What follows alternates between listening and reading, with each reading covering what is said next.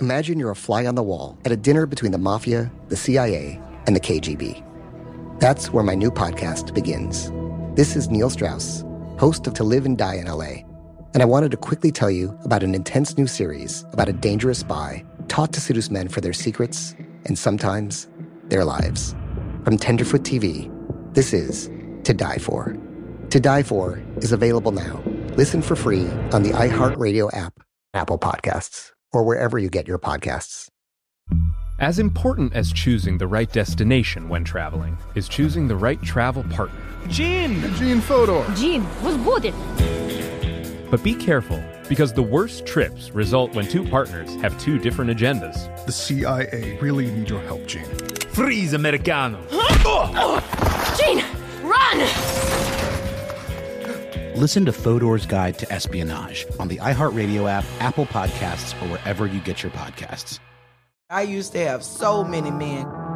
How this beguiling woman in her 50s She looked like a million bucks. scams a bunch of famous athletes out of untold fortunes. Nearly $10 million was all gone. It's just unbelievable. Hide your money in your old rich man because she is on the prowl. Listen to Queen of the Con, Season 5, The Athlete Whisperer, on the iHeartRadio app, Apple Podcasts, or wherever you get your podcasts. Danielle Moody here, host of the Woke AF Daily podcast. We've been with iHeart for a year, and what a year it has been. As we head deeper into 2024 and yet another life changing election cycle, Woke AF Daily is here to keep you sane and woke. Make Woke AF Daily your podcast destination for 2024 election news and analysis. Listen to Woke AF Daily Season 5 on the iHeartRadio app, Apple Podcasts, or wherever you get your podcasts. The Black Effect presents Family Therapy, and I'm your host, Elliot Connie. Jay is the woman in this dynamic who is currently co parenting two young boys with her former partner, David. David, he is a leader. He just don't want to leave me. But how do you lead a woman? How do you lead in a relationship? Like, what's the blueprint? David, you just asked the most important question. Listen to Family Therapy on the Black Effect Podcast Network, iHeartRadio app, Apple Podcasts, or wherever you get your podcasts.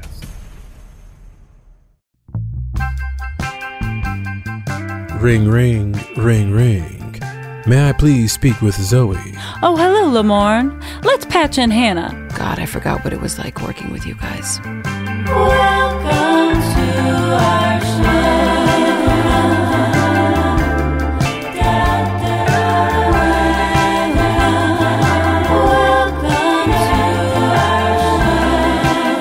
Hello, everyone, and welcome to our show, which is called Welcome to Our Show. Now, today we're interviewing writer, director, showrunner, lover, father, amazing surfer. Sometimes I feel like he's high, but I don't think he actually is. He's just always cool and calm. He's responsible for some of your favorite New Girl episodes Bad in Bed, The Landlord, Secrets Models, A Father's Love. Ladies and gentlemen, please welcome Josh Malmuth. Yeah. Josh, how you doing, man? Hey, I'm good, Josh. I'm good. How are you guys, Zooey? Good. Welcome to our show. Welcome to our show. Thank To our show, Which is bro. called Welcome to Our Show. yes. We made it easy for everyone. we just Um, say that over and over again. Um, we- we, are so happy to see you and hear you. Yeah. Before we get started, I um I, I I do have a question. We were talking about something beforehand, and this is completely off topic. If you could, would you nurse a cat? Would you? No, no. Okay. Well, if it, I even if it were, I, I Even wouldn't. if it had really long teeth. I mean, maybe if it were like a kind of like a grapes of wrath situation, and it seemed like that was the seemed like that was the only. You know that that that was like a Dave Finkel story. was it You really? guys, you guys know that story, right? No. No. No. For those Are who aren't familiar. Dave Dave Finkel Finkel, one was of our show creators, writers, producers.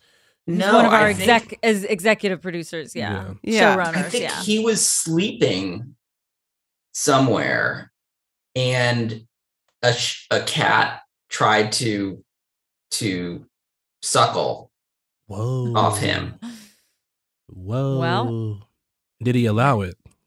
I, I think I think he stopped it. I don't know how quickly he stopped it, but I I I, I I'm, I'm positive that he stopped it. This it. will now come up in the Finkel interview. We Yeah. will lead We'll- with this story. We're gonna have a chat Fact about check. this. Because that's a a situation that one could start by being very um, philanthropic for the cat, but then at the same time could then become illegal if you let it go on for too long. I think also like guys, he didn't have cat milk in those nipples. Let's I just, know. That's what I mean. That's So- when it gets illegal. It's like, what you doing, man? yeah. yeah, I remember him saying the tongue felt very rough, and we all kind of like cut him off at that point. no more details needed. No more Yeah. details Okay, well, Um, we're gonna hi, bring that Josh. one up. Hi, Josh. So Josh, Hi, guys. Uh, was uh one of our awesome writers there from day one to day one million and one, and wrote so many fantastic and funny episodes, and we're just so excited to have him. Yeah, I'm so welcome to excited to, talk show. to you guys. It's been a it's been a minute. I Oh, yeah. So, Josh, let's start at the beginning. How did you start your new girl journey? When did you first, you know, hear of the show and how'd you get involved with it? And is this the Well- Dave King story? The- well, yeah. So, so that I mean, that's sort of the chapter two. I mean, chapter the the first thing was I actually read about it on um, a little website called Deadline Deadline Hollywood. Oh, heard of it, heard of it. When the when the pilot was announced, all our favorite website. Yes. Yes, big Um, big website, guys. Big get updates website in daily. the, in the in the industry. You know, and uh, stuff. I saw that it just sounded it sounded like a really cool project. I had just watched Jake Kasdan's movie, and I was a fan of Zooey and Liz, and I was like, "Wow, that sounds awesome!" And I've never done this before. And I, I was thinking about this this morning before we started recording. I've never emailed my agent to be like, "I really want to be on this thing." Mhm. and um, I, I I had just come off my first job, um, a show that got canceled. Um, but I emailed my agent and said I think I could be good on this show, um, and he was kind of like, "Yeah, whatever. Everybody wants to be on this show. It's like the biggest new show. Yeah, right." but yeah, fortunately, I was able to to get a meeting, and I I met with with uh, uh, Liz and Brett and Dave, and I saw the pilot. And sometimes when you go and watch a pilot before a staffing meeting, it's like this horribly awkward thing because you see like a really a really terrible pilot, and then you have to go meet with the creators and be like, "This is great! I really want to work on this show." but in this case, I was the pilot was amazing, and um, I was just I was like, wow. And then then I got really nervous because I'm like, wow, I really want this job. So, um, yeah. Then you know they they declined to offer me a position on the show until Dave King passed on a on a on a job, and uh, then then I was hired. Wait, who's Dave King? Is that Dave a, King's another? a great yeah, he's a great writer. He's, and he uh, passed on New Girl. I he I, I that is what I was told by my my reps. Liz and, and Brett and Dave will never cop to it, but uh, Right. yeah, I think he took a job on uh, Parks, so that worked out for, for Okay. Dave King. Everybody wins. That's a good. Everybody job. won. Yeah. Everybody won. Yeah, yeah. Well, was that a successful show? Was it? it's interesting, right? Because their staffing meeting happens before the show is picked up. Um, Right? That's actually that. Yes, in, in some cases, that's that's and, and in, in this case, it was. I, I think I met with them like a week before the show got picked up, but it was pretty clear that the show was going to get picked up at that On point. this I think show. everybody, yeah, Right. I think everybody. I remember meeting you, Josh. I mean, I guess I like probably met like all the writers when I first came in. Like I came into the writers' room just to say hi, bring some treats, whatever, you know, Mhm, as one mhm. does. And uh but I I was supposed to remember spending time with you first on we had a promo we had to do. And I think it was just me. And they had written all this stuff, but they didn't talk to the new girl writers. And the stuff was it was like the marketing department or the like like somebody had written Yeah, it and it was yeah. like not quite tonally Yeah, on brand yeah. for new girl so they brought you in and you were just so quickly rewriting everything to make it like right for Jess and I was like who is this wonderkind like you were so young Well, and so yeah. like talented and smart it's funny that you remember it that way because I remember being so nervous that I was like sweating through my clothes. I mean, I had never really been on a set before. Well, they like sent you. You were the one they sent to set for that. Uh, yeah, we sort we we Zooey and I rewrote it on the fly, and it was this weird thing because it wasn't our crew really either. You know, it was like all these. It was just different. kind of the prom, you know promo department. Um, Yeah. and yeah we and we wrote it on the fly and and yeah i remember just being like like it after i left it was the biggest adrenaline rush because i never really and these were just promos but i never been on it i mean because the show i worked on before was a multicam that got shot you know as a block and shoot so it wasn't really like a lot of set time so that was my first time being on a professional set and it was it was really intense well, you did such a great job, and I will say, like, I will say, like, our marketing department was like absolutely amazing at Fox, and um, we had Joe Earley in charge. He was just such a gr- so great, and um, um, but you know, sometimes like it was a brand new show, and they had like all Yeah. this stuff written, and it just wasn't quite. We were like, uh, that's not quite what we're doing. Um, and of course, it was so wonderful to have you there representing and um, rewriting all the stuff with me. yeah i mean that's the thing about a new show and not just for the for the marketing department for the writers room too you know you have a pilot but you don't really know what it is yet you know and Yeah. um no, exactly. I think we've watched what nine episodes now, and I think it took me till episode six or seven. I think in in my opinion to like figure out my performance. I think I like kind of had it on the pilot, and then season three, I was like, ah, I get it. Oh, I see. Oh, I see what you guys are trying to do with this show. Uh, uh, let's, let's rock. Let's rock out. let's Um, rock it out with some bird shirts. From a writer's perspective, Josh, because you were there from the beginning all the way to the end, um, how was that process for you, figuring out the characters, the show, where they were going, and yeah i mean i think that like there's definitely some i mean first of all you know there was a lot of vision from liz. You know she had a very clear sense of sort of what she wanted the feel of the show to be because it was very personal for her. Um, and then i think as we got into series there was just a lot of guess and check you know and like we try something and maybe it works maybe it doesn't i think like you know berkley johnson pitched the thing about uh, Winston not being able to do pranks, like it's too small or it's too big.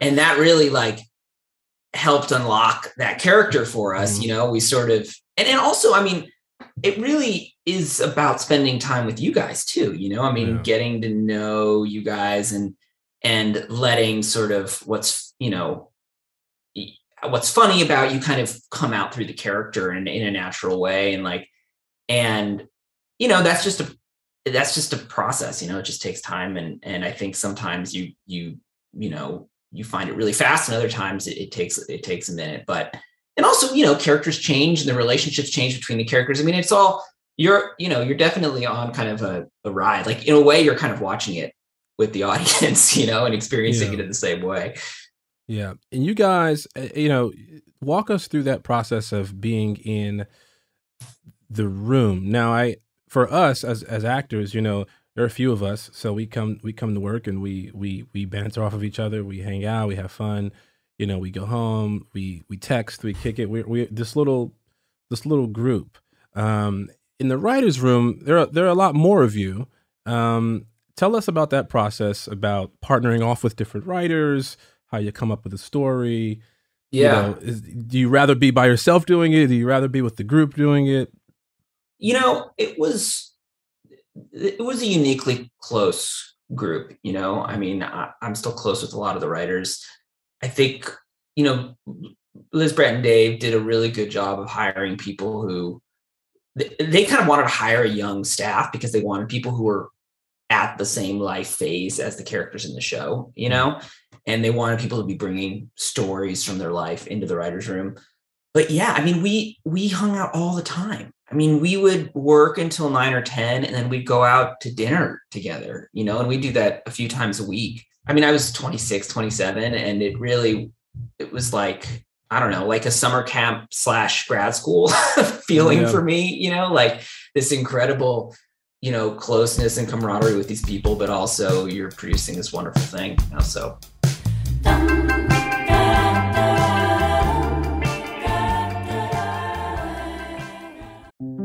This is Neil Strauss, host of the Tenderfoot TV true crime podcast, To Live and Die in LA. I'm here to tell you about the new podcast I've been undercover investigating for the last year and a half. It's called To Die For. Here's a clip. All these girls were sent out into the world and they were told try to meet important men. Try to attach yourself to important men. The voice you're hearing is a Russian model agent telling me about spies sent out to seduce men with political power. the war in ukraine is also being fought by all these girls that are all over important cities. For the first time, a military trained seduction spy reveals how the Russian government turned sex and love into a deadly weapon. If you want to kill your target, it's easy. You just seduce him, take him somewhere, start having sex, and then he's very vulnerable, so you can kill him easily. To Die For is available now. Listen for free on the iHeartRadio app, Apple Podcasts, or wherever you get your podcasts.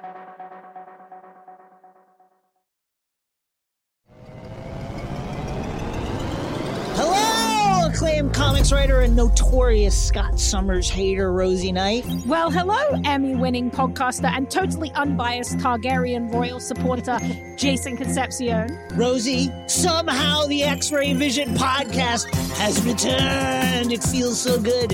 It does. And like always, we'll be here every week covering the wide world of TV, movies, comics, and geek culture. That's right.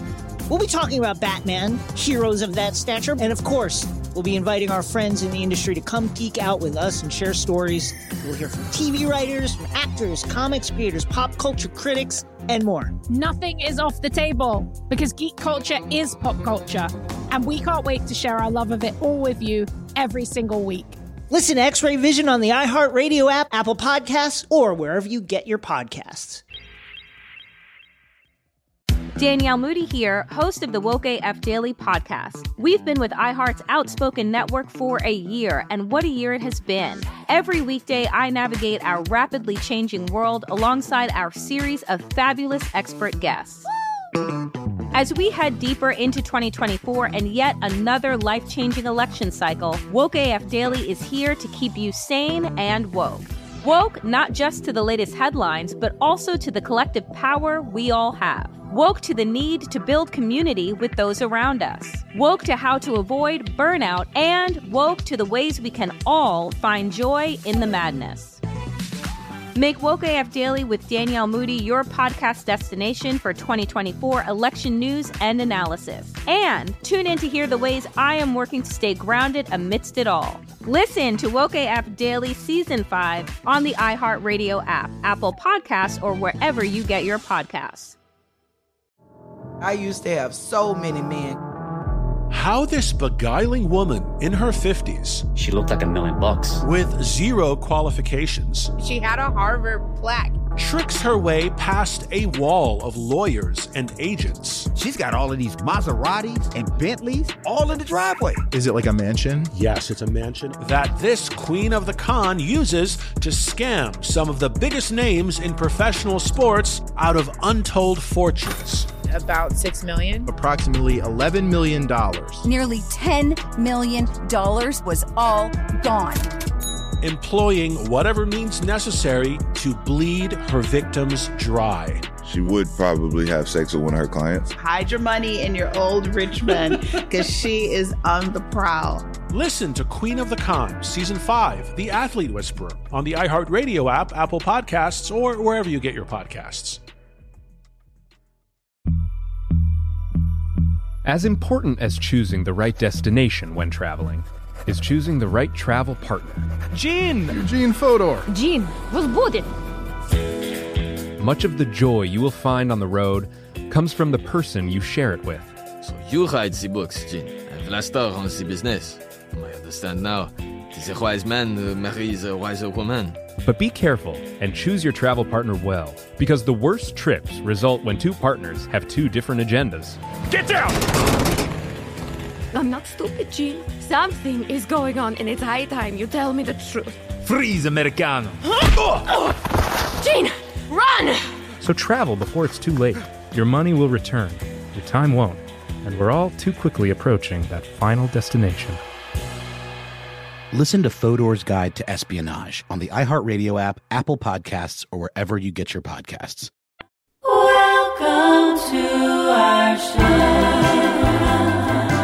I gotta say, every time you are on set, and for folks out there in listener town, when you're shooting a show, writers are on set, especially the ones who who who wrote that particular episode, uh, to kind of, I guess, guide the guide guide the ship. You know what I mean? We have like a different director every week sometimes, and and it ends up becoming that the writers are are more like the the directors. And whenever whenever you are on set, I gotta say that because things happen on set sometimes too. There, you know, disagreements or whether it may be um, uh, something goes wrong with a prop or whatever the case may be, and you know, people can get a little chaotic sometimes on set. Sets can be very stressful. You are always very, very chilled out, and that's the one thing I do remember about you is it it never felt like there was an issue. There could have been issues that I that I would have never known if I looked at your face. Is that were you That's because he had a jazz theme. That's because he had a jazz theme bar mitzvah. Yeah, yeah. Is that is that why? You Is are that why? That It all started with jazz theme. Yeah, Yeah, I the just jazz, the to- surfing. Yeah, yeah. it's a lot of jazz. Um, I was very Listen to a little John Coltrane. You're like, oh, chill, man. yeah, I don't know. I I think I just you know it's a single Oh, cam surf. set. It's surfing. It's surfing, It's- right? It's it's, the def- surf. that the surfing could have played a role for sure too. I think that it, it was just it's a single cam set, you know, like there's no audience there. You know, we have time to just take a breath and um find it and figure out kind of what we want to do. And and yeah, it's funny you mentioned the like prop. I my one of my one of the experiences I had of being on set was that a prop person would come over and we had several great ones throughout the years and they would show me two props and like, do you want Zooey like holding this thing or this thing? And I would pick one and they'd look at me like, wrong choice. This was a test. oh my You're not cut out for this job. No matter what. we had the best props department. They were so incredible, I have to say. Like, Oh, yeah. like case in point, that I think was like one of the first episodes where I had a talking stick, and then they made the tiny talking stick, and I was Oh, like, yeah, I can't really even believe how amazing. Yeah. Um. So Josh, I have to tell you. So what? I, it was like early, maybe not early on. It was actually several seasons in, and I was talking to Liz, and I was like, well. You know, she was like, "Yeah, you know, every writer, you know, is you know good at different things, so it's kind of like figuring out who writes, you know, who best and everything." And then I was like, "So who writes Jess best?" And I was gonna guess it was gonna be like one of the female writers, and she's like, "Josh Malmuth." Josh Malmuth is the best Jess writer. so I want to know how did you how did you connect with the character of Jess so well that you became the master of writing Jess? For those out there, this is Jess. Josh Malmuth is Is Jessica Jess. Day. yeah, I don't know. Gosh, that's so that's a very kind kind thing of Liz to say, and I'm sure she's very upset that I know that now. Um, uh, but yeah, I don't know. Like it, I think that. Yeah, I'm not sure. I I think I I, I really, um, I think I. I, I think that any writer, like especially any comedy writer, probably on some level feels like they were, you know, an outsider of some kind growing up, you know, and that's why we sort of turn to uh comedy, you know, as a way to like like not, you know, like have people hang out with us and not, you know, want to exclude us from things. And so, yeah, I think that I I always tried to look at Jess from that perspective, almost like uh, a scientist trying to figure out like these guys and what you know you know what made them tick and how to sort of survive in their ecosystem. Um i don't know though. I think it's just it, it eh, the thing about writing a, a sitcom is is like you know every character exists in relation to the other characters, you know, and it's those dynamics and those relationships that are really important, you know. So Yeah. it it it, it also might have been that I just really enjoyed, you know, writing Jess and how she interacted with Cece and and and you know Winston.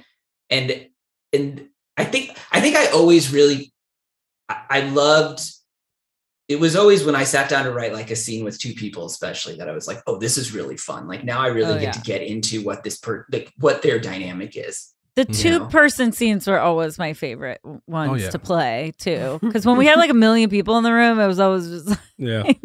It's chaotic. You can the way even the way you shoot it, you can cross shoot it, you can improvise. Yeah. You can, Well, you and the style, I feel like the style of New Girl, and one of the reasons it was so good was like Liz wasn't afraid to go there with two characters. Like let them Mhm. really start to get into it. And Mm-hmm. and not just like, you know, yelling at each other, insulting each other, but like digging out what's weird about each other, Mhm. you know, and really like picking at it in a way that always made for really surprising, interesting scenes.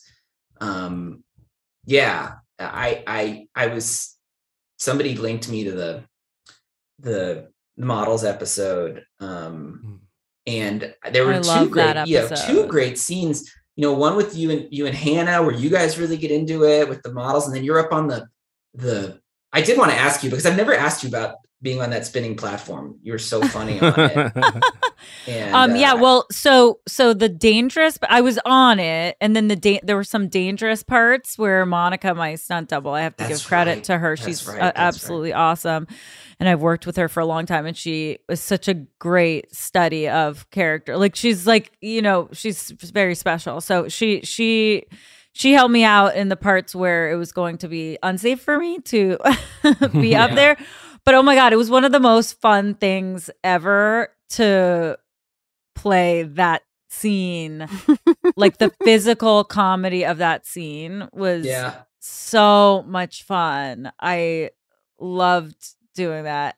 And the fact that we had like a we actually had a car sponsor like didn't we have like a because they were like forward further go further i remember Yes, saying, yes. further go further yeah we had to like slip a commercial into it yeah yeah yeah I think we've yeah. done that a couple times. That was our first Yeah. one, though, right? It was our first one. And I think a, a couple people were confused at the time, but I was like, no, no, no, this is fantastic. We actually Mm-hmm. are, it's like a car show, like within a car show. but another um, episode, we just watched Bad in Bed, which Mm. is so good. Like, oh my God, that was such a fun episode. Does that was your first know one, right? That that's the one you submitted for the Emmys. Oh no, Well, actually, it, to. it wasn't that one. It was actually I made a mistake. It was actually models. I knew it was a Josh Malmuth Oh. episode that I Mm. submitted for Emmys, but it was models that I submitted because I think because somebody was like, like, oh, it's nice to have an episode with a lot of physical comedy in addition to like the, you know, Yeah. Bad in Bed was uh that was a really I mean, that was the, the crazy experience of shooting that was when you and, and Justin were doing those scenes, Zooey, I was like, are, are we gonna be able to air this? Like this is this is the craziest thing I've ever seen. And it was so funny and and weird. And it really like you and you embraced it with a gusto that I really respect. the voices, the character voices. Uh, Josh, you ever make uh, you ever make weird voices? You, you know, when you're when you're doing That your based thing? on truth? That ever that ever ever happened to you? I w- Someone ever I make wish voices? I, could, I, I wish I could take credit for that, but that's all Liz. It's all Liz, the Jimmy Stewart voice stuff. So what did you? Because that was your first ever episode you wrote, so I'm sure that felt like a lot of pressure to perform and produce a great episode. Season one of a show, nine episodes in. So what were you given? Yeah. Um, and then you walk away, and then what did you bring back that then landed in the show? you know, I it's I'm trying to remember what that process was like. I mean, I think it was actually pretty pretty typical in that we we came up with the story um in the room, you know, in the writer's room, and uh we spent a few weeks breaking it out. Um and I feel like for that episode, we, we really had a clear sense of what we wanted to do, right? Like Paul Genslinger, I believe was Justin Long's character's name. Yes. Justin Um, Long's still in my phone as Paul Genslinger. Paul Genslinger. By the way. Yes. Or no, I might have just changed it back to Justin Long because I was like, "This is ridiculous." I know, It's been a decade of name. Genslinger. Um, I wonder how often he gets Genslinger. People yelling Genslinger. at him. Maybe more now. That, We'll you know. find out. I'm we'll find out. Yeah, Um, yeah. After the pandemic, when every like so many people were like binge watching the show. yeah yeah um yeah we knew we wanted you know her to you know kind of take the next step with with paul so we had a clear sense of what we wanted to do in that episode and then and then yeah we came up with a story and i think i i wrote you know there's all these steps you know we write a story area which is sort of a condensed outline which we send to the network and then we get notes on that then we write an outline and we get notes on that and throughout that process we're getting notes from a lot of people and we're making revisions and you know at new girl the outlines were really long. In some cases they were like 14 or 15 pages um it's super detailed i mean you guys if you guys get a hands on one it'd be interesting i think you'd be surprised at how much is in there I wouldn't be Um, surprised. I've seen some of those alt I- packages. Those alt Oh yeah, we would get alt packages that were like 200 pages long. So I'm sure. About yeah and who do you think was generating all that material i mean i would you sit guys. I would we'd sit in rooms and just pitch jokes for hours and hours and hours. Um, And Joke uh, Factory. And you know, I mean, it was a great training. You know, I Mm-hmm. mean, besides just you know generating good content for the show, it was a great way to learn how to how to write jokes. But um, Mm-hmm. but yeah, I, and then yeah, and then I wrote the draft, and uh, you know, and then we all kind of worked on it together. Um, I don't know, you know, I think that like Liz had the idea. It was funny that I was writing it because she had the very funny idea that Jess buys this extremely complicated piece of lingerie and doesn't really know how to wear it. Um, and I remember asking just a lot of detailed questions about like, well, what are we talking about here? Because I don't have a lot of experience with this. Um, and she's like, it's like a, it's like a, uh, it's like a spider web. I'm like, Mhm. okay, okay, that doesn't help me a lot, but I'll do my best. But yeah, it, it you know, Did we you do a Google search or go out in the field to do research? I may have done some some googling. Did it Uh, change uh, your algorithm in your computer? oh yeah, some disturbing stuff that. for a while. I'm like, don't. Don't I Google. don't want to mess with my my algorithm. I'll Weird just walk down. Hollywood Boulevard for a Yeah. few blocks and we'll see. Still to this day, I get leather strappy lingerie ads. um, but yeah, I, I, you know, and the experience of producing the episode was, yeah, I mean, it was surreal. You know, I mean, we were, um, we shot a lot on location. I remember on that show, we were, you know, with Max, we were out like in the valley. Um, Don't say the valley. uh, don't don't say the valley like that. You said the way you said the valley and the look. Do you feel like it was a hard V? Yeah, the valley. I live in the valley. There was It's a tone. great. The valley. There's a bird I outside didn't of my hear the window. tone. I think some some people might be sensitive, but I'm not gonna say who. The valley is a beautiful place. Okay. I, lo- I love mean, the- I love I- the valley. I love the valley. I'd love to live in the valley. Yeah, I haven't seen grass in a while, but that is okay. okay. Wait, there's grass in the valley. Okay, you might not have uh, seen the ocean on- in a while, I have not. I have not. But I have a Yeah. pool. And you've seen That's that true. that That's what ocean. you get it's in the probably valley. as big as an ocean. But ocean. the water has right? dried out. Yes. It is very hot in the valley. when you write an episode and then you bring it to all of us to do a table read in front of the studio and the network before you shoot. Yeah. was your first table read, hearing the cast read your Do you ever feel script like with your name on it? They ruined it. Yeah. right. Did we screw it up? I remember thinking Um, that with a play I wrote in high school, and then the actors who were my friends read it, and I was like, they ruined it. Idiots. They'll never They've make hit it. every the joke wrong. they didn't even try. rarely rarely i mean you, you guys you guys you guys were so good and you know i mean uh, my my sort of overall philosophy about making tv shows is that it's 99% you guys you know? I mean you're the the thing. You're what makes it all work. And our job as writers is really just to try to you know platform you and put you in position to do your best work and kind of get out of the way you know? Um, so I think more often than not, it, it's not so much like if something didn't land, it wasn't, oh, Lamorne completely messed that up. It was um which may have been the case but our thinking No, was never, never. No, Uh, never, never. uh, not you, Lamar. Yes, bring Maybe heat. season one, season two.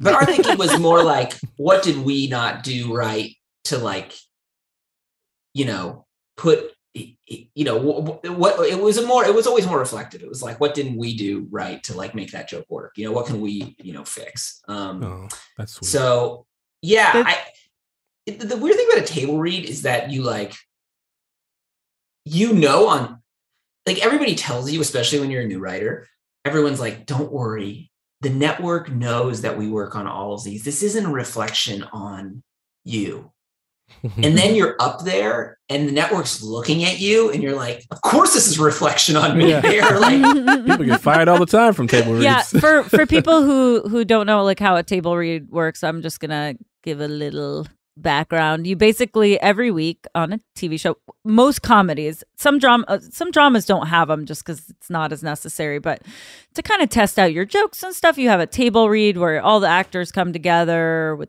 the new brand new script. And you know everyone's there all the writers and the director and the network and the studio and it's a whole lot of people. And everyone watches it like it's a little play reading and um and then the actors leave go back to set and then the writers and the director have to go through a bunch of uh Notes. notes, It's Yeah. often a cold read too. it yeah usually we've never seen Yeah. the script before Is and it? It's, It- they're that not can be really set up for great. success. Yeah. Sometimes That can be great, I think, sometimes for me. If it's Yeah. written for me, it's sometimes better if it's cold read because it's like fr- it's super fresh. But if it if it somehow misses the mark, it can be very bad. I heard a, So- there, I heard a rumor that there, that my um that my character was called No Notes Winston. Um, is that true? Was that after every No, time you guys had no it's notes? not true. I'm gonna just Yeah. say it right that now. It first, wasn't first no take winston yeah, it was that. and of course the winston story where he can't put together a puzzle is perfect yes. let's not change anything. That's that is you know We've ne- send, yeah send that straight to the Smithsonian. we, I mean, we've there's never read anything better. There's uh, so few people on the show though that were there from day one all the way to the finale. What was the evolution of the show like for you? And I'm sure in the writers' room you became kind of like the OG. Well, um, in fact, I wasn't Was there yeah, till the very end. You did I 111 episodes. Or I did. like I was there all through season 5 Mhm. and then I I I I you know parted ways with the show. Oh, Um, Oh, I- I, don't I- know why I thought you were there till the end. I remember you there till the end. me too. and our I guess- Well, brains. it's because when he left, the show really died. No. Yeah. show really died. I mean, we did seven seasons, so you didn't yeah. come back. You were. I was I weren't was the there for six because seven was kind of a little mini a mini Yeah, guy, was it- and, Mhm. and It was I really wasn't good. I wasn't there for six either, um, Mhm. which was really sad. I mean, not not being there was really hard. I think I just felt like it was time. You know, it was a lot of episodes. You know, it was a lot of episodes. and, Sure. Um, um, Yeah. but yeah, I don't know the evolution of the show. It it, you know, somebody told me once, maybe it's Dave Hemingson or another writer said that you know you start out doing comedy and you know you end up you end up doing soap opera on long running shows. You know, and Mhm. I think that like you know there is some truth to that in any in any sitcom where there's you know romantic relationships those start to take up more and more of the story um Mhm. but i felt like that was really you know really good for us i felt like that gave the show a lot of momentum and when we really got you know locked into um you know nick and jess and schmidt and cece uh sorry lamorne It's okay. um I think the combo of the Winston serialized Ferguson. element and the episodic, like that is kind of paramount to, you know, the modern day sitcom. I think that combination was a really nice one for the show. It was, and I felt like the it, we had we struck a good balance on the show. Like we still had a lot of space to do really, really silly stuff. Yeah. Um, but there, it, you know, you still kind of had that momentum. Um, yeah, I was thinking the other day about that episode where, and I completely forgotten about it until, um, uh, I was thinking about the show for for to do the, the podcast. Um, the episode where Jess makes out with Schmidt's dad, and Oh my God. The great Peter Gallagher on the show. That was so. she wouldn't stop talking about that for months. Yeah, she was so That's excited. untrue. That is so untrue. But about I that. was like uh, so excited to work with Peter Gallagher. He Oh, is absolutely amazing. But um, but I'm pretty sure I was pregnant. I was pregnant a lot of this show, so um, I'm pretty sure I was pregnant or had a baby like with me. So last four years were like a blur of, of baby children um for me but um yeah i love peter gallagher and and that that was a super hilarious episode I was i wearing wanted- a gopro or something Yeah, i'm wearing a gopro right. and You had a schmidt's dad tries to kiss me and i'm like i have a camera i don't know what i don't remember the episode like because i Why have to go back and watch camera it. on your head? For the fans out there, I have no out. memory Why of it. Jess- I have to. trivia We have to go back and watch it. Why But we're not We'll going to watch that it for like five seasons. Schmidt picked something out. I think it was wedding planning. Oh, Oh, he didn't okay. trust you. He didn't trust you. Ah, that's right. So he made you wear a camera on your head. Schmidt. Oh, that's Joelle. right. Schmidt didn't trust me. Joelle remembers more than any of us because she's watched the show. More than any of us. Well, if you end up making out with his dad, then that seems like I a good didn't end up making out with him. He tries to make out with me. That's Oh, it was on him. He makes a move on me. Yeah, I see. Makes a Right, move on me. right, right, right. As far as I just I remember recall. trying to like, I I was trying. I, I love the OC, and I was trying to have like a Sandy Cohen moment with Peter Gallagher, and he's just looking at me like, "Son, I'm an actor. You understand mm. that I'm not that man."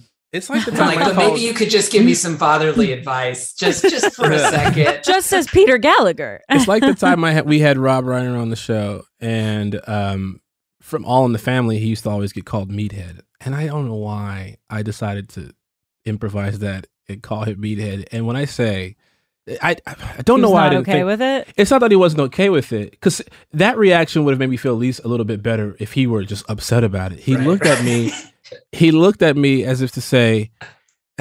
What is this amateur hour? Yeah. it's like he felt sorry for you.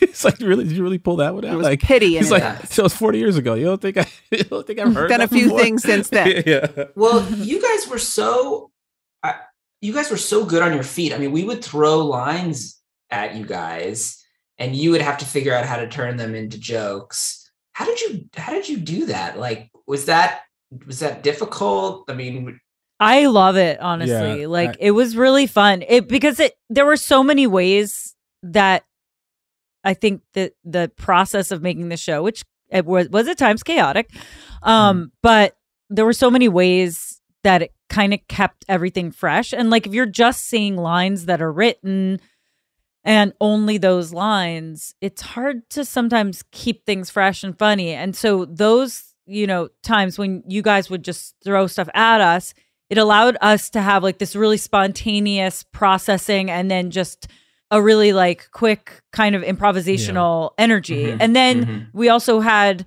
a lot of improvisation on this show. So it was like all that combined made for many ways to get to a fresh fun result and so i i loved it i was like oh, i mean i was like oh yeah in heaven that we could we had all these different ways of of keeping it really Absolutely. fun For me, it was it was it based especially because our actors on the show are all improvisers.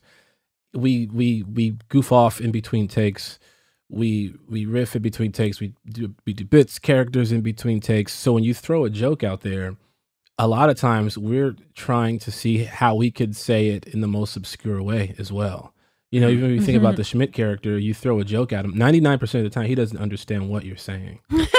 so he's like, he's like, I'm gonna do it. I'm gonna try it in the Schmidt way, mispronouncing words, things like that that make it the character unique, but also it makes the process of of it's like someone throwing. It's like a it's like a it's like baseball. You know what I mean? Yeah. Let's see what th- let's see which pitch you're gonna throw, and let's see if I can hit yeah it. Yeah. And it's just it a fun tests your process. instincts yeah. Yeah. it's it was so fun it's i mean and just to give you know, give people a little background. Like in some cases, I would be standing next to the camera and, you know, saying, you know, Hannah, now say, you know, what if that guitar was a banana? And you just hmm. look at me like, what? Just, we think that could work.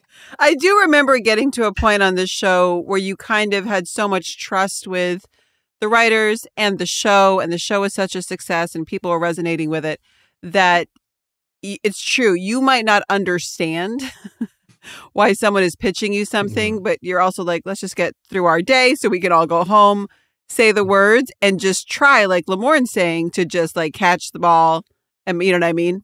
And make I know a lot of really mm-hmm. like talented filmmakers do that. Like I know David O. Russell does that. He just yells stuff and mm-hmm. for people to say and yeah. that they don't necessarily understand. And I think it's like part of a way to keep actors kind of on their yeah. toes. It's that um, thing, stay in it. Just stay oh, yeah. in it. Yeah. Yeah. Stay yeah. in it and make it work.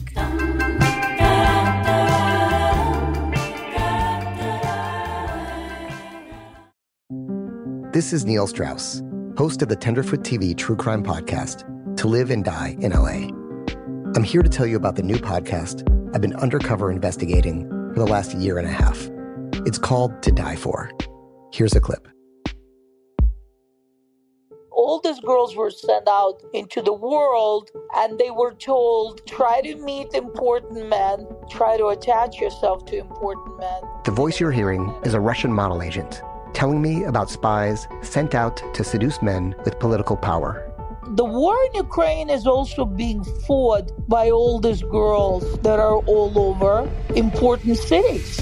For the first time, a military trained seduction spy reveals how the Russian government turned sex and love into a deadly weapon. If you want to kill your target, it's easy. You just seduce him, take him somewhere, start having sex, and then he's very vulnerable, so you can kill him easily. To Die For is available now. Listen for free on the iHeartRadio app, Apple Podcasts, or wherever you get your podcasts.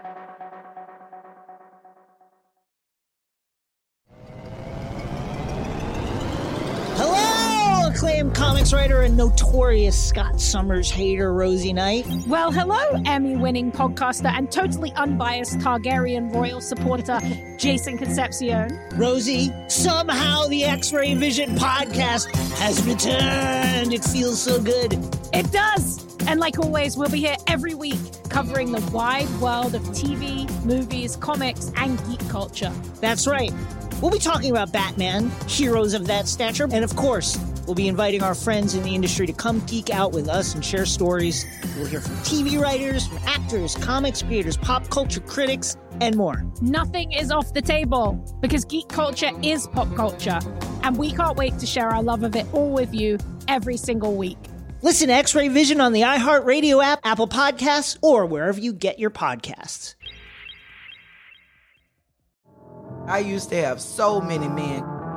How this beguiling woman in her 50s. She looked like a million bucks. With zero qualifications. She had a Harvard plaque. Tricks her way past a wall of lawyers and agents. She's got all of these Maseratis and Bentleys all in the driveway. Is it like a mansion? Yes, it's a mansion that this queen of the con uses to scam some of the biggest names in professional sports out of untold fortunes about six million. Approximately eleven million dollars. Nearly ten million dollars was all gone.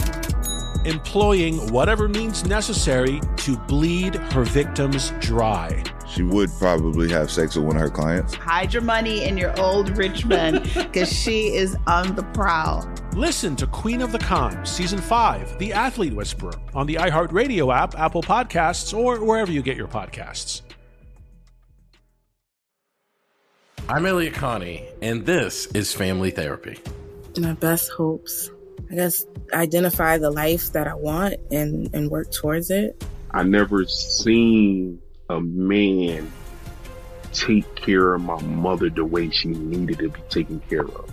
I get the impression that you don't feel like you've done everything right as a father. Is that true? That's true, and I'm not offended by that. Thank you for, for going through those things and thank you for overcoming them. Wow. Thank God for the deliverance. Every time I have like one of our sessions, our sessions be positive. It just keeps me going. I feel like my focus is redirected in a, in a different aspect of my life now. So, how'd we do today? We did good. The Black Effect presents Family Therapy. Listen now on the Black Effect Podcast Network, iHeartRadio app, Apple Podcasts, or wherever you get your podcasts.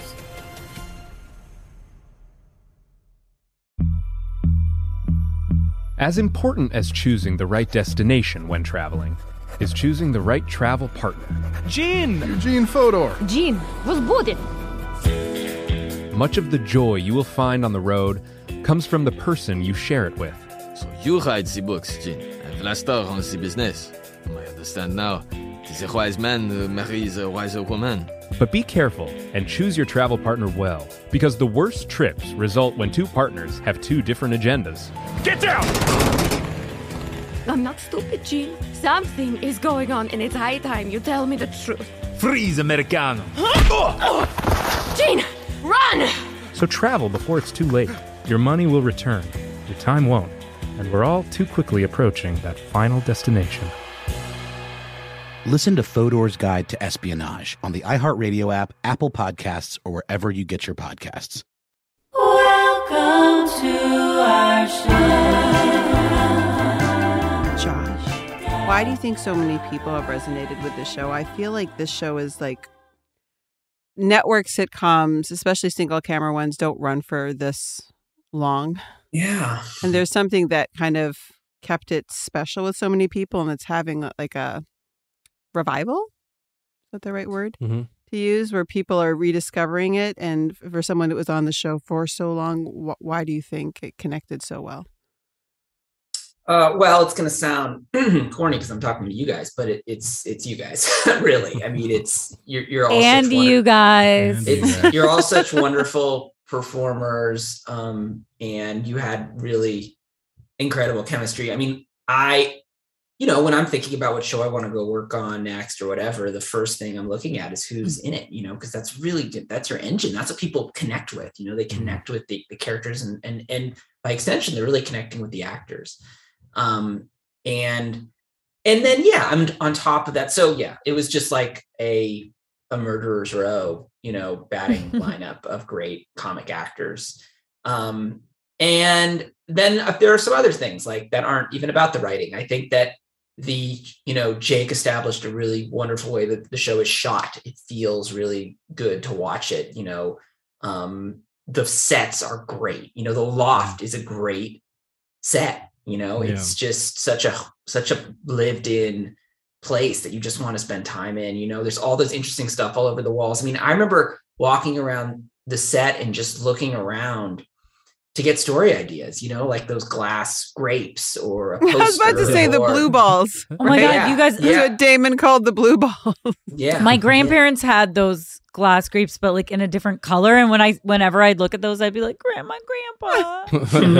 so it was But very yeah, it- nostalgic. you would you would just kind of think about like, well, what could we do with that? Like that thing that we've been seeing for the last 50 episodes. What if we did a story about that? So I think those are that that was huge. You know, I think when you think about long running shows, you know, the Friends apartment or the Cheers bar or the New Girl Loft, you know, it's such a it's just a place you want to spend time, you know?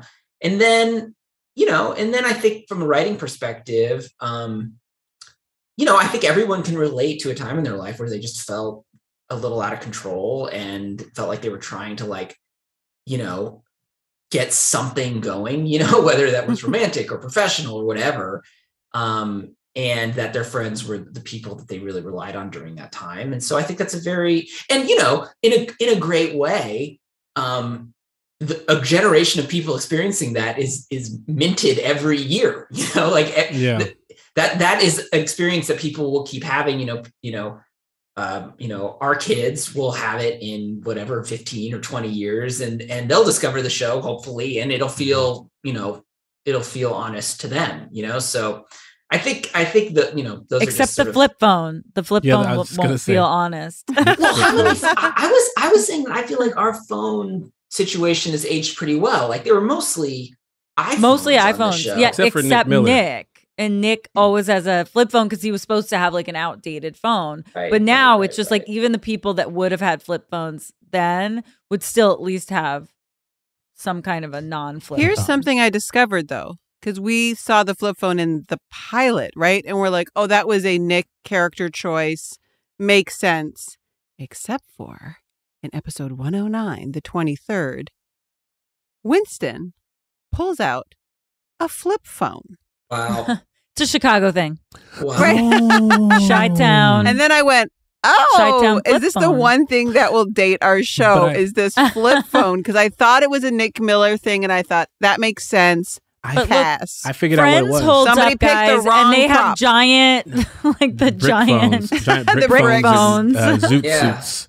Uh, no, I realized it's because Winston was jobless, so he couldn't afford one of those Oh, fancy. put some story on iPhones. it. Put some He story could not on it. afford the iPhone. right, okay, so he had a flip Mhm. phone. It was a that was that episode the 23rd i remember seeing a cut of that episode in the writers room and that was the first moment because the show hadn't even aired yet and that was the first moment where i was like oh this is this this is like a serious thing right now like this show's really good you know and it wasn't anything we had done it was just that uh, you know your guys chemistry was so amazing you know you know it was just the show hadn't aired yet when we shot the Christmas episode. is that wrong that could be wrong maybe one like- No, episode or two episodes were out. 'Cause it's Maybe one or episode two. 109. Yeah, I feel like Yeah. it was. It had. It, we No, it had- had because we were shooting the Thanksgiving with the dead The- body. yes, the Thanksgiving whi- on the when the show premiered. Right, Yeah. right, right, Right, right. So we were only a Yeah. couple in. Yeah, like a couple later. Uh, You know, I do want to ask. There's a, a little game that Hannah likes to play on the show, and I want to know. Ooh. We, Oh, on what this is show, it? we on this show we try to find the bear. Where's the bear? The Where's bear. That we heard a rumor. There's a rumor that there's a bear in every single or mention of a bear, the word, Mm. a picture, or Is something. that something the writers' room was intentionally? um making sure Well, they kind of got in. There are some things that Liz enjoys. Liz Meriwether, creator, genius behind New Girl. She enjoys. We're gonna enjoys. talk to her later this season. Everybody. She enjoys mustard. Okay. And these are the word. I'm not saying these are things. The word she likes these words: mustard, bear. She likes hats, mentions of hats or actual hats. oh. Mm. So these are kind of like motifs in the show. I Yeah. think just because it it uh, Liz found them to be funny. But yes, there was and uh, well, and then at one point we actually had, and I still have it around somewhere, a eight foot cardboard stand up like cutout bear that we would what we would do with it in the writer's office is put it know? outside someone's closed office door so that when they opened the door, there would be a big bear. There would be a bear staring at them, Oh. and it's surprisingly scary when you get when you get bared. Especially when you Oh, slept in your office all night and Yeah, you're just Yes. waking up, Yes. right? Yes. That's a terrifying time to get bared. Um, So it's allegedly true. There could be a mention of a bear in every episode, or an image. there's a lot of there's a lot of bear stuff. There's a lot of dog stuff. I was partial to lizard jokes, so you might find some lizard stuff in there. I don't know. We all have we all have our things, you know. Everybody's got their quirks. things. Yeah. So so you're on New Girl. You you you you have this this you have the best experience of your life. Even Really, really, Even not, more no, than- not no, not joking. So you you you go on to be a showrunner yourself. Mhm. What is Yes. what what what was that transition for you like? Was it did you feel like you were taking a big leap, or did you feel like you were taking you were having a natural transition into what comes next? Oh, it feels like a crazy leap. It feels Mm-hmm. like a crazy leap because you, you know, when you're on staff, you know, when you go home at the end of the day, you're done. You get in your car Yeah. and you go home. You know, and when you're running a show, you never you're never done. You just decide to stop working so you can eat Yeah. and go to sleep. You know, there's Yeah. always hmm. something to do.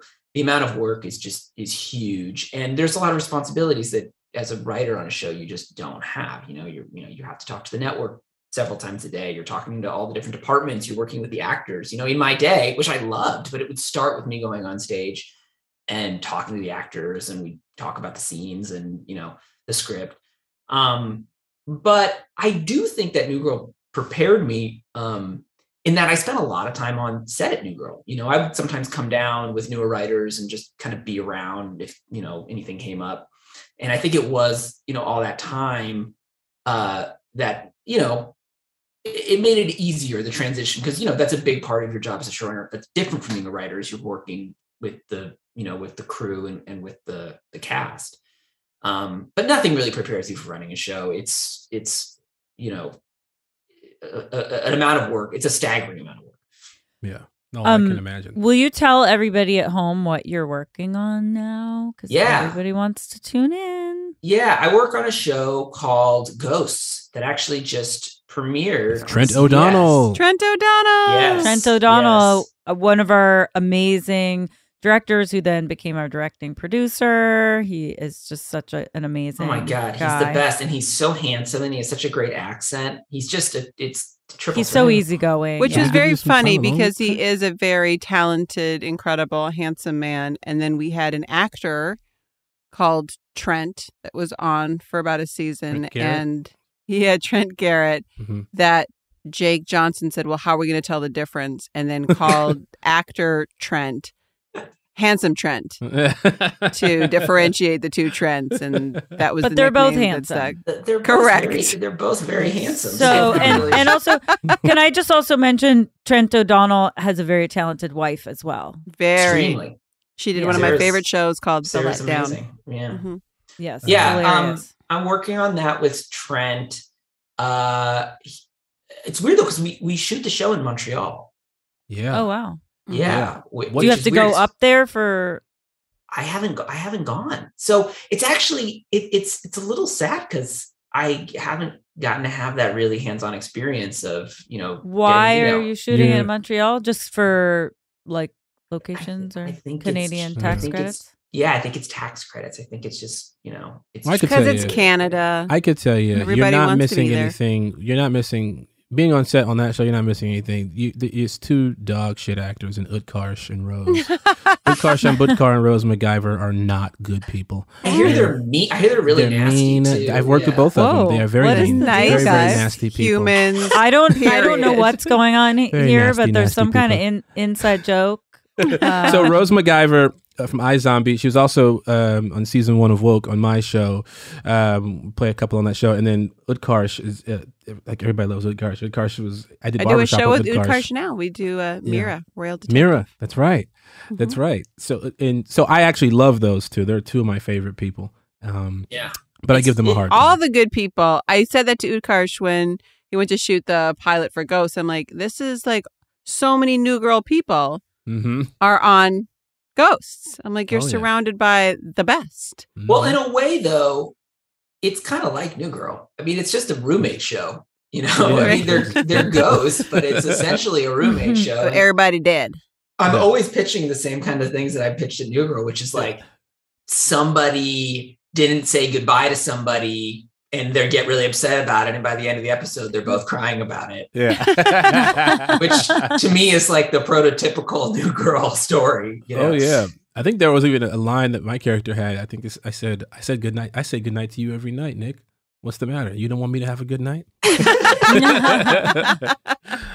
Um, Josh, we'd be like remiss to ask you because you were on the show for so long and it's like a big relationship and then it kind of Mm-hmm. ends. You move on. Do you have any regrets when you look back of things you wish you'd done differently or there's moments that stand out for you that were particularly challenging that you revisit? Yes. One I revisit often is um when I and this was there's it was nobody's fault but my own. I thought it would be funny to do a camping episode where most of the episode is outside at night. And uh, I I really didn't care for being outside in Franklin Canyon all night for Holy. five days straight. oh, that's funny because we didn't either. and I, I do I do want to take this opportunity to Um, It was a really good episode, guys. though. It was a good episode. It was a really good episode. I will say it's funny because I always say to writer friends, I'm like, if you find yourself writing exterior night, just think Stop right there. If it's followed by another exterior night, just think about it. Yeah. Like definitely like if I'm getting a at this point in my career, if I'm getting a script that's like a movie and I see like exterior night, exterior night, exterior night, I'm like, nope, pass. Sorry. I don't care how good this is. I don't want to work. Sorry, Christopher want- Nolan, not doing it. Because you have to flip everything. You have to be fully nocturnal. Yeah, we make exceptions for certain people, but I just will say that um, I once worked on a movie that was four months of nights in Miami in the summer, and it was like Oh, I love that though. Miami. Ooh. in the middle of the night. It was 95 degrees. And I never slept. I was woken up every morning at the hotel I was staying at by the housekeeping staff Oh, yeah. who Oh. were so mad at me for sleeping in. And I'd be like, I'm so sorry. I'm so tired. Can I just sleep a little bit longer, please? Yeah. So, Ugh. anyway. That was punishing though. I mean, it was so cold and uh, Freezing. yeah, I remember. I remember that week, and and I think like when we wrapped that episode, I just went home and got in bed, and it, it was like I, you know, it, it was a, it, it was like I'd been to war or something. Like I just got in bed and like didn't get out for days. It was a really traumatic. That was the episode. Because also Josh everybody's kind of a little mad at you oh, too. Oh, yeah. That 'Cause was the like, episode Oh yeah, you guys. Oh, you yeah. guys, you guys looked at me differently for a little while after that. Yeah. Why? Our relationship Also, why can't we just do this on the stage? Yeah, I thought Like, I thought Josh was our friend. Yeah. Guess he's not. I guess that's not true. Damn suit. That was the day you realized you were on your way. You out weren't one of us. yeah, It was That- rare though that we got to pick out like coats that had to be actually practical and functional. Yeah, Yeah. not like a cute Kate Spade coat for me. That's right. and I remember I like- picked the wrong coat. Oh no. and You it was picked it. chilly. It was Yeah. very chilly up there in I Franklin remember Canyon. Johnson I've never gone had back. to. I remember Jake had to like, like wade out into the like lake. that it's not even a Oh. lake; it's just like a pond that just sits there, and he had to like dunk his head for a scene. Oh, And uh, he was a he was a, a, a trooper about it, but I, I didn't That's feel a, that is, and that is shocking.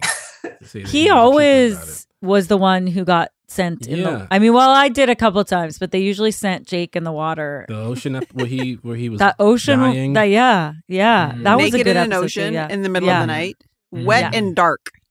Yeah. and dark. That was uh, That's my nickname. Wait, what? All right, Okay, guys, you guys all the worst. Every episode, gonna get you gotta do something Um, disgusting. So I we don't want to take up too much of your time on your beautiful daughter's birthday. Yeah. Um, but we want to thank you so much for coming on our show. We hope you'll come back another time. Yes, I, indeed. I would You know, love if you to. like and us. let's let's go do some more episodes too, guys. Like we don't even Let's have to do air this. them. Let's we don't have to air them. Let's just you guys come over to my house and we'll just kinda Oh my god, I'm in. set it up. During the day, you Just paying? throw some alts at us. It's, it's all going to be on stage interior. Okay. perfect, perfect. We're in. We're in. oh my Um. Josh, you are amazing. We celebrate you and love you. One hundred percent. Thanks, guys. Love you too. Please thank your wife for for for lending you to us for this. I will. Good to see you guys. Bye, See Josh. Good to see you. Bye, Bye. Josh. You've been listening to Welcome to Our Show, a New Girl recap podcast. Welcome to Our Show is a production of iHeartRadio, hosted by Zooey Deschanel, Lamorne Morris, and Hannah Simone. Our executive producer is Joelle Monique. Our engineer and editor is Daniel Goodman. The Welcome to Our Show theme song was written by Zooey Deschanel, performed and produced by Zooey Deschanel and Pierre de Reeder. Follow us on Instagram at Welcome to Our Show Pod. If you have a question you'd like us to answer, you can email us at welcome to our show podcast at gmail.com. Don't forget to rate, subscribe, and share far and wide. Thanks for listening. We'll hear you next week.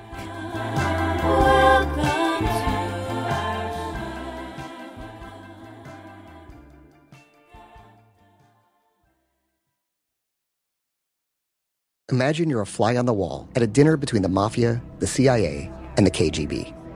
That's where my new podcast begins. This is Neil Strauss, host of To Live and Die in LA, and I wanted to quickly tell you about an intense new series about a dangerous spy taught to seduce men for their secrets and sometimes their lives. From Tenderfoot TV, this is To Die For. To Die For is available now. Listen for free on the iHeartRadio app, Apple Podcasts, or wherever you get your podcasts. Danielle Moody here, host of the Woke AF Daily podcast. We've been with iHeart for a year, and what a year it has been. As we head deeper into 2024 and yet another life changing election cycle, Woke AF Daily is here to keep you sane and woke. Make Woke AF Daily your podcast destination for 2024 election news and analysis. Listen to Woke AF Daily Season 5 on the iHeartRadio app, Apple Podcasts, or wherever you get your podcasts. As important as choosing the right destination when traveling is choosing the right travel partner. Gene! Gene Fodor! Gene, was good. But be careful, because the worst trips result when two partners have two different agendas. The CIA really need your help, Gene. Freeze, Americano! Oh, Gene, run! Listen to Fodor's Guide to Espionage on the iHeartRadio app, Apple Podcasts, or wherever you get your podcasts. The Black Effect presents Family Therapy, and I'm your host, Elliott Connie. Jay is the woman in this dynamic who is currently co parenting two young boys with her former partner, David. David, he is a leader. He just don't want to leave me. But how do you lead a woman? How do you lead in a relationship? Like, what's the blueprint? David, you just asked the most important question.